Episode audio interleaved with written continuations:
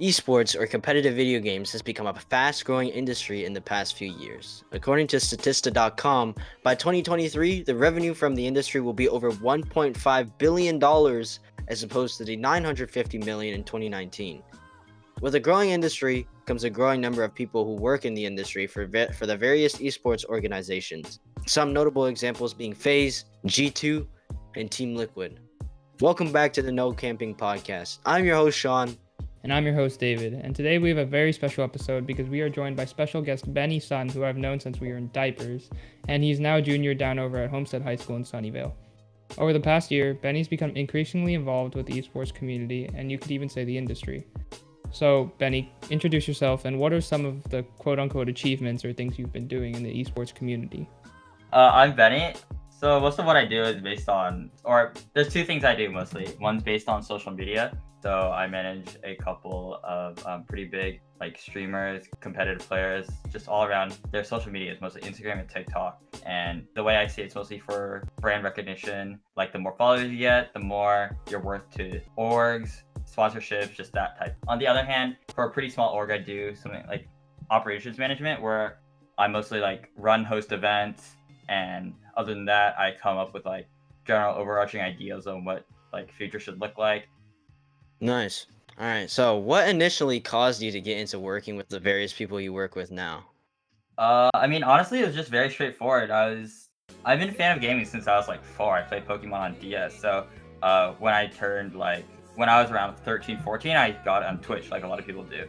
So, um, on Twitch, I like to, I really do like the like chatting and community building aspect of it. So, I was originally into Fortnite competitive, uh, since that was like the first video game I really got into. And based on that, I just kept getting into the scene, knowing more pro players, like seeing more pro players play. And then what actually really got me in was this one Twitch stream that I got really embedded in. Like I was really into the community, really chill vibes, and I eventually got modded. Uh, from there, that just grew to like what it is now. For the listeners who might not know, what is modding?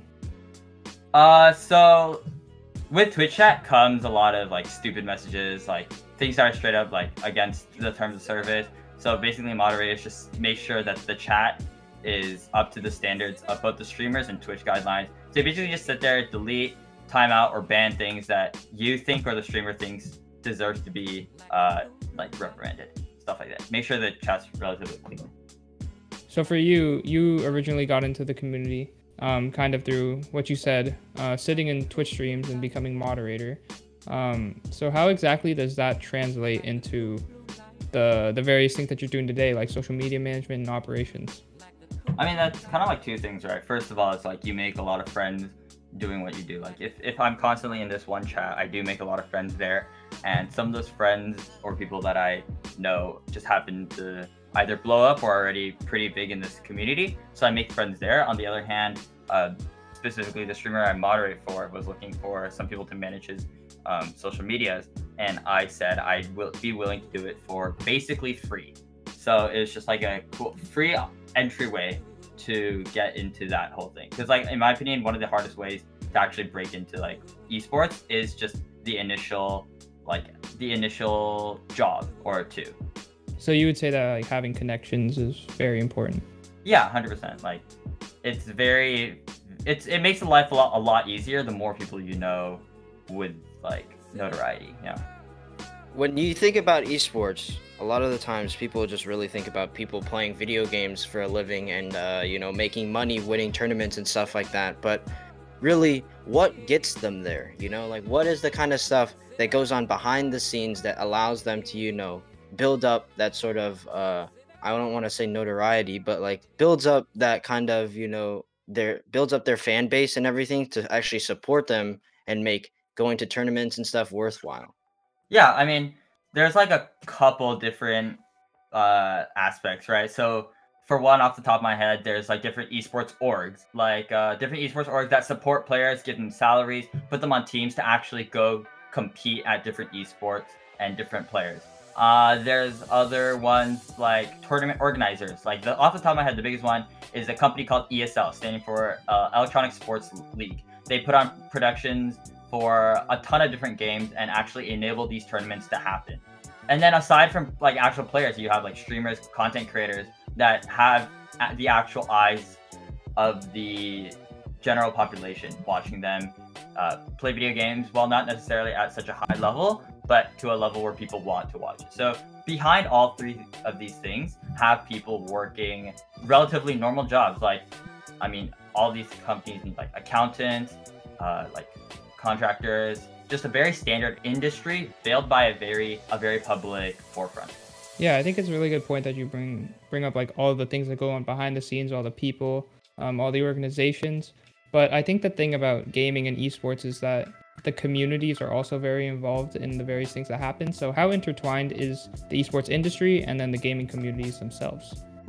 Well, I mean, ultimately, when esports is trying to market a game, like simply put, esports is a marketing tool for games, and games are interactive with players. So, like, like a very very glaring example is a game like Overwatch. So they have a pretty big esports scene, but a lot of times it's frowned upon because they, the game itself is in like a pretty poor state.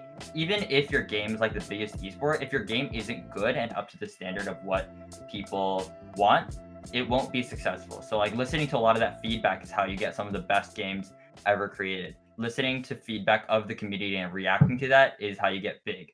On the other side, on the hand of like esports organizations, listening to what the fans want to see as like in terms of the content that that org specifically puts out is also pretty important and actually capturing and capturing and maintaining that audience for a while. Yeah, and of course they're the players when it comes to esports, and we uh, touched on this before. But for the people who aren't as good at their video games that they play, and you know maybe won't make it as a pro, how can someone who still wants to get involved, like get involved in the esports industry? Uh personally I think there's like a couple ways. Like um I like I said before, I mean it's an industry in itself. They need people like accountants, lawyers, marketing specialists, uh like like media specialists, all of these things that you can find in every other industry, you can find in the esports industry. So like long term path, go to like college, get a degree that's relevant, and then you can honestly apply for an esports based job I mean, another part of that is kind of doing what I'm doing, building your connections now, like going through people with notoriety, kind of like climbing the ladder slowly. And then, yeah, those are the main two ways to get into industry. Of course, you can do things like make YouTube videos and blow up and get a million views a video. You'll get into the scene, but that's obviously a lot harder and a lot uh, more unreliable. You know, you mentioned climbing the ladder and building connections, and I've kind of followed you through your whole um, journey for like the I guess the past six months of you finally going into the streamer. Uh, shout out Aussie Antics' stream and becoming a mod and eventually getting all of these connections. Um, so for personally for you, what you're doing now, could you consider it a genuine career path that you could pursue in the future? Uh, I think this is a good starting point. I think I honestly don't know what I can what i what I can and cannot do with what I have currently. Though something I'd like to do in the future is to get into this like esports industry, quote unquote. So like I was saying, I'd probably like go four year college, get like a degree relevant to something I'd want to do in esports.